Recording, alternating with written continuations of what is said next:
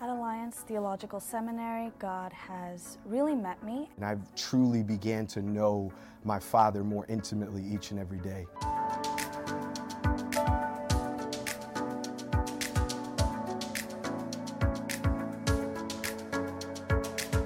Initially, I'm a very goal oriented person, personally driven. But here, God has taught me the importance of surrender. And here it's more like, what does God want for me? I know what I want for myself. There was a lot of spiritual baggage that I carried over from my previous background, and I was living in a lot of bondage and shame. Um, and the classes at ATS really helped me unpack that. God has impacted my life by letting me understand the need to really develop an intimate relationship with Him. Coming to ATS, where there's so much diversity in the faculty and the students, really expanded my own experience as well. Coming to ATS, I really have seen how big this world is. This university has exposed me to people from different cultures and backgrounds and even different denominations. It just began to shape my own theology in a way that I feel confident that I can stand on my own two feet. I feel a strong call into chaplaincy. I've had a lot of experiences at ATS where that calling's been confirmed, especially in my experience with field education, where I was able to intern at the Bowery Mission, which is a homeless shelter.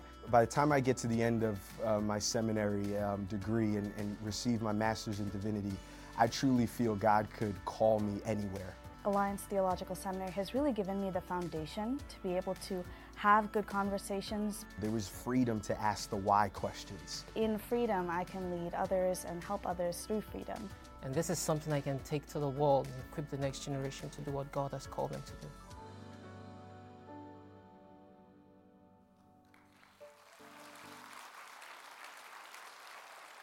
Well, good morning, ACAC.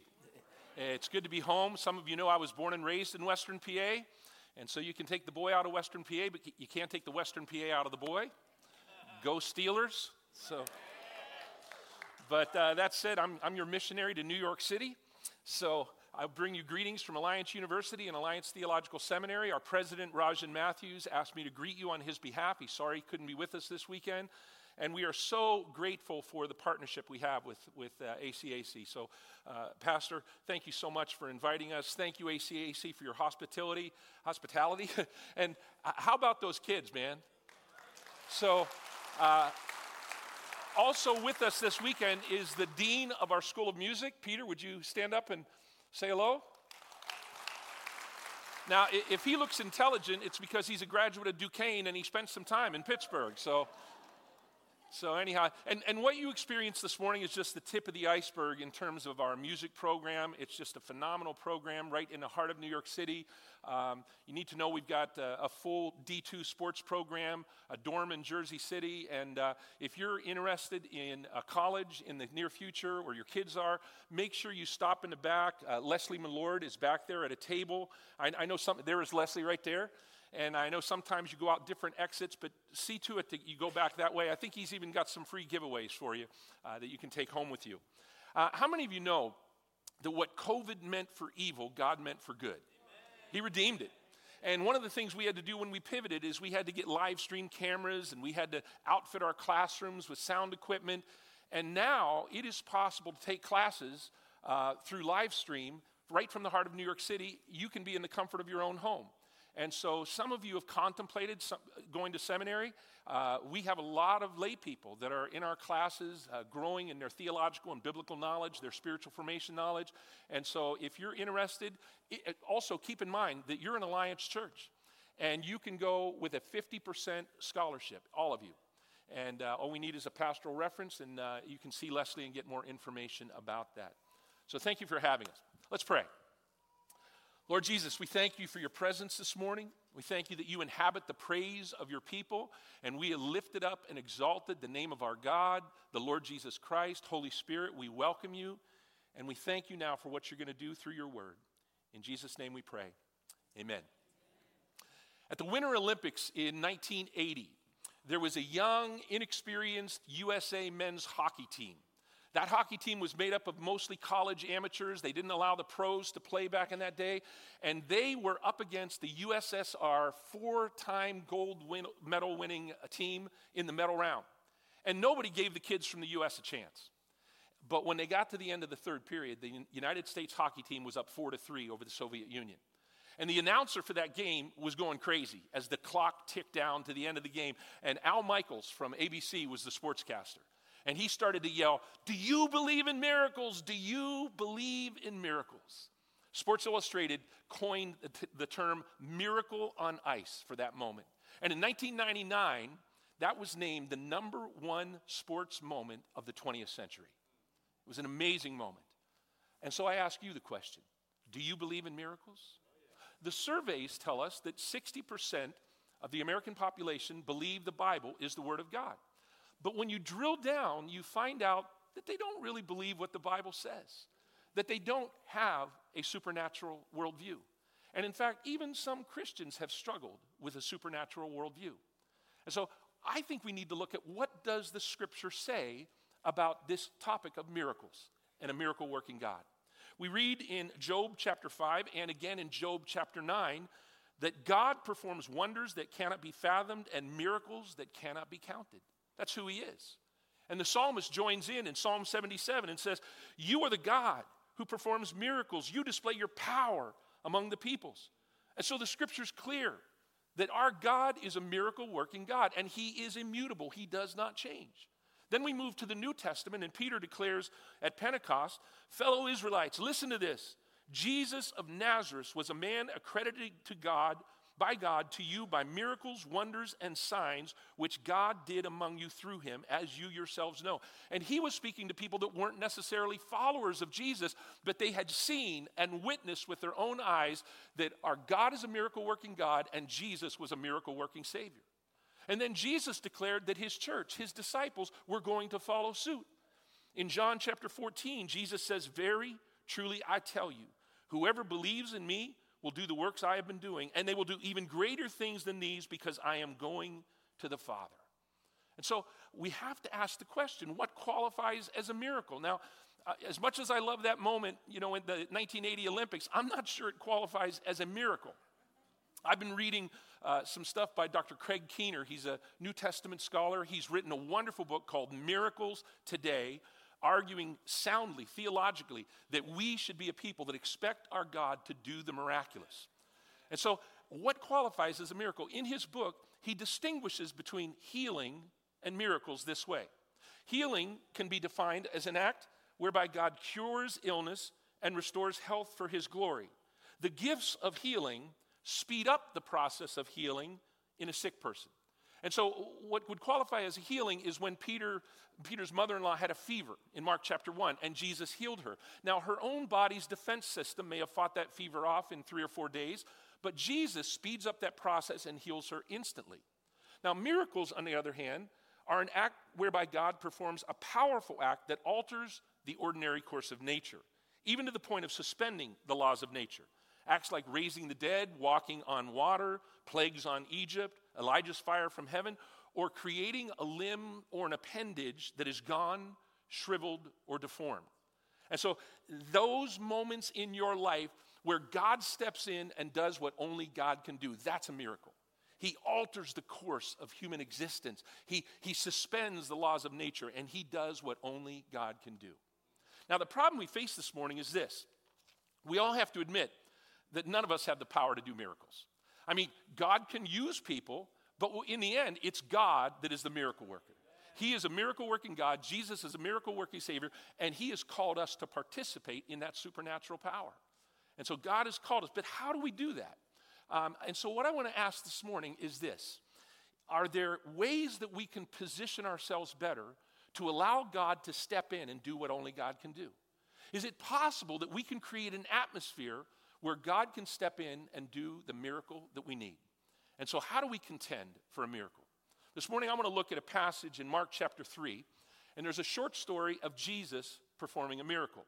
He's in the synagogue on the Sabbath, and he finds a man there with a shriveled hand. Now, please understand, this is not just a paralyzed hand. This is a hand, uh, the text is clear, that has been shriveled up, withered up, and it's permanently deformed. We need more than a healing here. We need a, a creative miracle. And also, in the context of this passage, keep in mind that Jesus' ministry had already drawn the attention of the religious leaders, and they're not happy. They're trying to accuse him, they're trying to find a way to trick him. And ultimately, at the end of the passage, they begin to plot for his murder. And so, look with me at Mark chapter 3, verses 1 through 6. Another time, Jesus went into the synagogue, and a man with a shriveled hand was there. Some of them were looking for a reason to accuse Jesus, so they watched him closely to see if he would heal him on the Sabbath. And Jesus said to the man with the shriveled hand, Stand up in front of everyone. Then Jesus asked them, Which is lawful on the Sabbath, to do good or to do evil, to save life or to kill? But they remained silent. He looked around them in anger and, deeply distressed at their stubborn hearts, said to the man, Stretch out your hand. He stretched it out, and his hand was completely restored. Then the Pharisees went out and began to plot with the Herodians how they might kill Jesus. This morning, I want to point out six principles that I think we can learn from the way Jesus responds in this moment, from the way the man with the withered, shriveled hand responds. Six principles that will help us create an atmosphere for the miraculous in our lives. And the first one is this don't let your fear hold you back. Don't let your fear hold you back. In verse 3, Jesus says to this man, Stand up in front of everyone. Now, the last thing a person with a disability wants to be is the center of attention. And especially in this culture where if you had a shriveled hand, if you had something wrong with you, uh, people thought maybe there was sin in your life, or there was sin in your parents' life, or there was generational or family sin.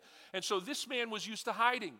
And now Jesus says, Stand up in front of everyone. And as he does so, then Jesus begins to have a dialogue with the religious leaders.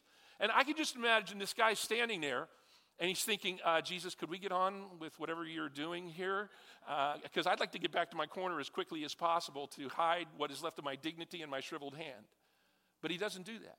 He stands where Jesus asks him to stand. And friends, sometimes the greatest act of faith in your life is to stand when everybody else is sitting. And sometimes that's all that God asks us to do. Get beyond your fear, get beyond what the enemy is trying to do to hold you back, and you stand when Jesus calls you to stand. This man overcame his fear and he stood up in front of everyone, and the miracle came. Years ago, when I was just a young pastor, I went with a team of people to Redding, California, and we planted a church. And God blessed, and we started to grow, and we had about 80 or 90 people in our small, you know, little cluster of, of, of people. And, and we knew God was going to bless. God was going to cause us to grow. And we were meeting in a warehouse. And so, by an act of faith, we ordered 400 chairs. You only had 80 people, but we, we believed God was going to fill those chairs. So we ordered 400 chairs. And I was at the church, the warehouse, when the chairs came. It was a Friday afternoon. They unloaded the chairs. And then the driver handed me an invoice. And the invoice was for $20,000. Yeah, these chairs are expensive. And I went into the office and I looked at our checkbook and I realized we had less than $1,000 in our account. And I called the lead pastor and I said, uh, Terry, the bill is for uh, $20,000 and we only have $1,000 in the checking account. He said, Listen, God told us to order it, God will provide, write the check. And my first thought was, I'm going to jail. Because that check was going to bounce as high as a basketball on Monday. And he said, Have a little faith, get beyond your fear, write the check. Now, I need to say, I have never done this before or since. And Pastor Allen does not want you bouncing your tithe checks, okay? So this is not what the sermon is about.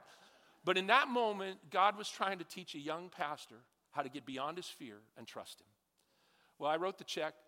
The chairs were in the sanctuary, the warehouse when the people came on Sunday. I asked people how they liked their cheer, the chairs. They cheered, they clapped. Then we prayed over those chairs and for the people that God would bring in. And then I said, Friends, now we need to take an offering and pay for these chairs. And that little group of 80, 90 people took up an offer. We took up an offering and we got over $20,000. God stepped in and did what only God could do. And so we got beyond our fears. The second thing we see in this passage is this if we're going to position ourselves to experience the miraculous, we got to get beyond the status quo. We have to get out of our religious routine and we have to make space for God. Now, Jesus does this by showing that he is not going to be bound by the religious rules and regulations and routine that are not God made, but man made. And they didn't even want him to heal on the Sabbath. And Jesus breaks out of their routine, and the miracle came. And, and friends, worse than that, these guys that were blinded by the routine missed a miracle and ultimately began to try to kill the miracle worker. And so when you are positioning yourself to receive what God has for you, what only God can do, you got to get out of the routine. There was a season in our life when one of our kids was going through a major crisis. And uh, if you've had teenagers, you know that's when you learn to pray. And uh, we were praying like crazy. And, and it was one of those moments when 15 minutes of devotion just won't cut it. And we were praying and we were fasting, and we called all the, the people at church that called them prophetic intercessors, the people that you usually don't like to hang out with because they're a little strange. But we needed people that knew how to hang on to the horns of the altar. And we prayed and we fasted and we went for it. I can remember falling asleep at night praying with my wife. And God met us, but we had to break out of the religious routine. And so when you're making space for God in your life, and that's one of the best definitions for spiritual disciplines is to make space for God. And you have to break out of that religious routine, the status quo, and allow God to come in and do what only He can do. Third principle I see in this passage is this we've got to learn to ignore the mockers. We've got to learn to ignore the mockers. In verse 5, it says that he looked around at them in anger and deeply distressed at their stubborn hearts, he ended his dialogue with them. He, he discontinued the argument because he knew they wouldn't be convinced, and he spoke to the man. And he didn't address them again. He ignored them and spoke to the man with the shriveled hand. Now, please understand how hard this was, because these were the guys with all the power. They were the ones in charge of the system, they had all the authority. And he ignored them and he went straight to the man that needed the miracle. There are generally going to be two groups of people in your life there's going to be people of faith, and there's going to be people that mock faith. And even in the body of Christ, there are people that are so earthbound they don't realize that faith is the currency of heaven we get to spend on earth. And so when you see people like that, you've got to look past them. You've got to look to God, keep your eyes on Him, and you've got to ignore the mockers and begin to believe that God wants to come through for you. A few years ago, there was a young a pastoral couple in California at a church that I'm uh, familiar with, and they suffered a terrible tragedy. Uh, their daughter uh, had a medical crisis in the middle of the night. They rushed her to the hospital, and she was pronounced dead at the hospital. And that couple uh, asked the hospital to keep their daughter's, daughter's body in the morgue, not to do an autopsy right away. They were going to rally their church, they were going to pray for a resurrection. I know that's outside the norm, but they, they really believe that God is able. He's the same yesterday, today, and forever. And they didn't do anything weird. They didn't take the body to the church. They left it in the care of the hospital, but they called their church members together. And by the end of the day, that church was filled with people who were worshiping and praying and asking God to move on their behalf.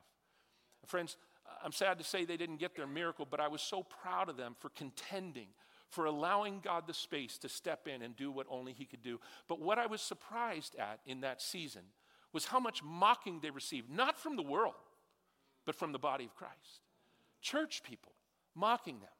Again, friends, I know that we have got to make space for God to do what only God can do. And we've got to ignore the mockers and we've got to look to people of faith.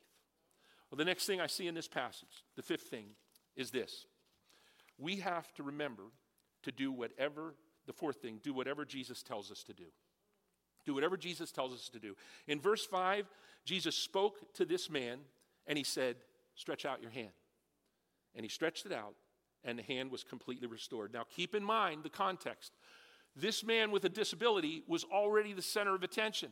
He didn't want to be the center of attention. And now Jesus says to him, Take that thing you've been hiding, that thing that has filled you with shame, and stretch it out for everyone to see. And I imagine what went through his mind is Jesus, I'm already standing here in front of everyone, and now you're asking me to expose myself, what I've been ashamed of, what I've hidden my whole life. But you know what? The man does what Jesus tells him to do, and when he does so, he gets his miracle.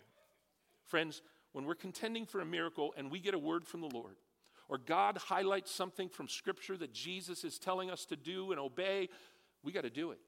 And sometimes Jesus will ask you to do some interesting things.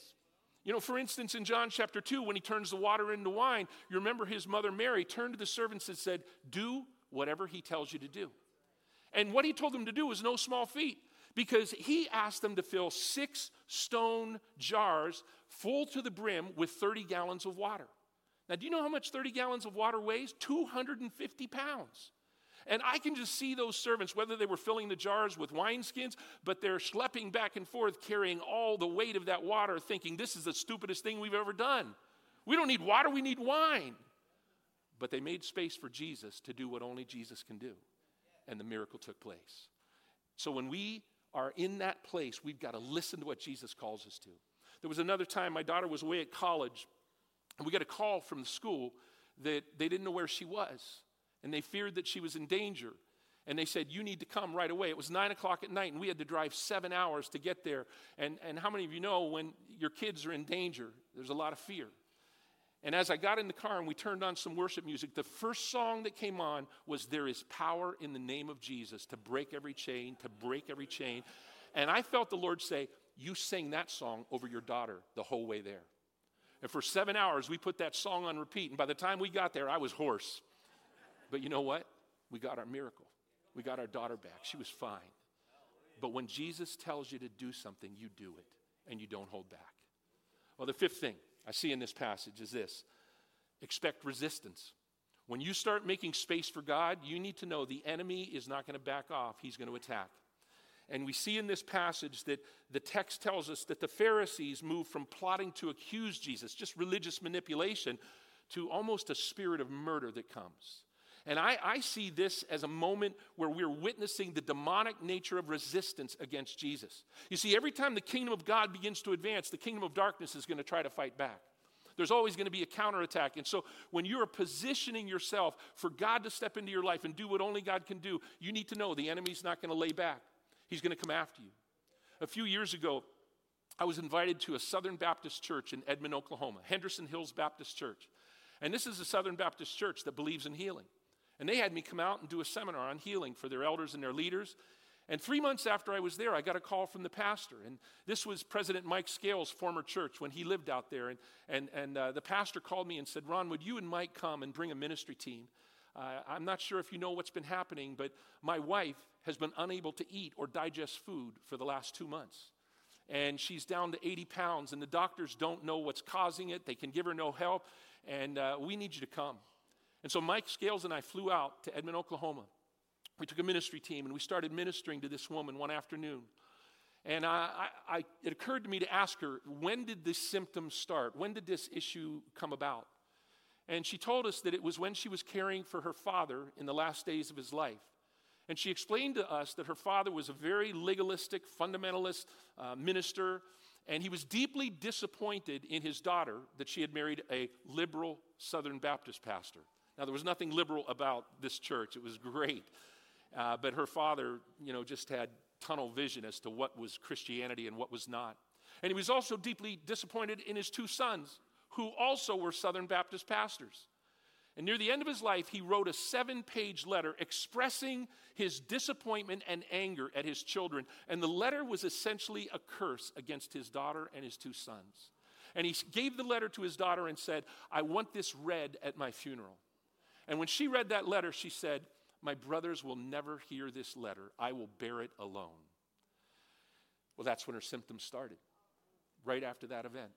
And so I said, Do you still have that letter? She said, Yes, it's in my dresser drawer. I said, Go get it, because we're going to shred that thing. And we're going to break off those curses spoken against you and your brothers.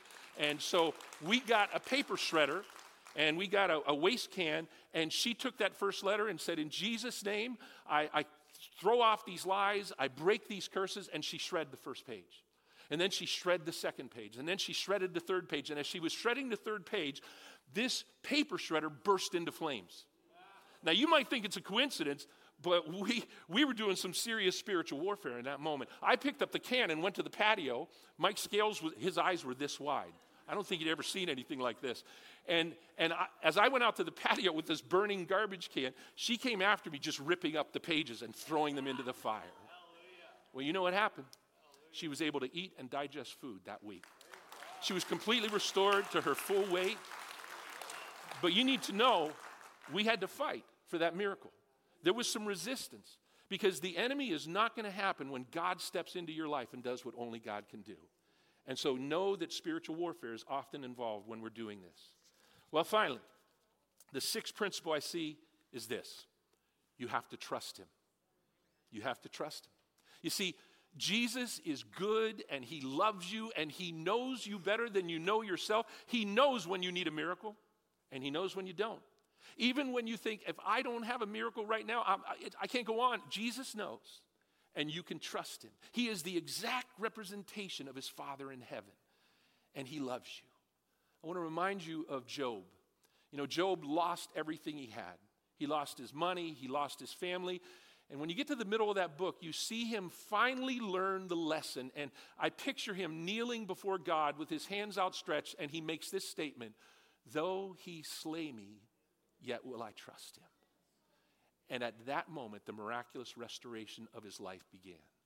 You see, God wants to get you and I to that place where we put our trust in him we put our eyes on Him. We're not letting our circumstances rob us. We are fixing our eyes on Jesus, and we can trust Him. And so these are the principles. Go ahead and put them up one last time. Don't let your fear hold you back. Break free from the status quo. Get out of that religious routine. Make space for God. Ignore the mockers. Get around people of faith that will join you in prayer. Do whatever Jesus tells you to do. Expect some resistance and trust Him. Here's what I want us to do this morning. Where do you need a miracle in your life right now? Where do you need God to step in and do what only God can do? Maybe it's a son or a daughter, maybe it's a family member. Maybe there's some things going on at work that are just impossible. You need to know I wrote this sermon in January for me. I, I hope you got something out of it, but it, it's for me because it's a tough time in Christian higher education. And Alliance University and Alliance Theological Seminary, we need God to step in and do what only God can do. But so do you. And so if you're here today and you're saying, you know what, I want to join you, would you just stand up right where you're at? Just stand up. And by standing, you're in essence saying, God, I want to position myself, I want to create an atmosphere in my life where you can step in. You can do the unexplainable. You can do the unexpected. You can touch my son, my daughter. You can touch my family members. You can fix that situation at work that is unfixable. God, you are the God of provision, and so we stand in front of you. The next question to you is this What's your withered hand right now? What's that thing in your life that maybe you've been hiding, maybe you're ashamed of it? And Jesus is saying, Stretch out your hand. So put whatever it is in your hand and stretch it out to Him. Just stretch it out to Him right now this morning. That's right. Wish you could just see the picture of what I'm seeing. I'm seeing people that are desperately in need of God stepping in, and you've got that hand stretched out. And so, Lord Jesus, we cry out. We thank you that you are the same yesterday, today, and forever. You have not changed. You are still our healer. You are still our deliverer. You are still our miracle working Savior. So we invite you, come, Holy Spirit. Come and step into those situations. Come and heal those withered hands, those shriveled hands. Come and heal those situations that are impossible. Come, Holy Spirit, and move at Alliance University, at Alliance Theological Seminary. I stand and I stretch out my hand and I say, Jesus, touch us. Do in us what only you can do. Step in, God. And we ask this in the holy, righteous name of Jesus. Amen. Let's worship him.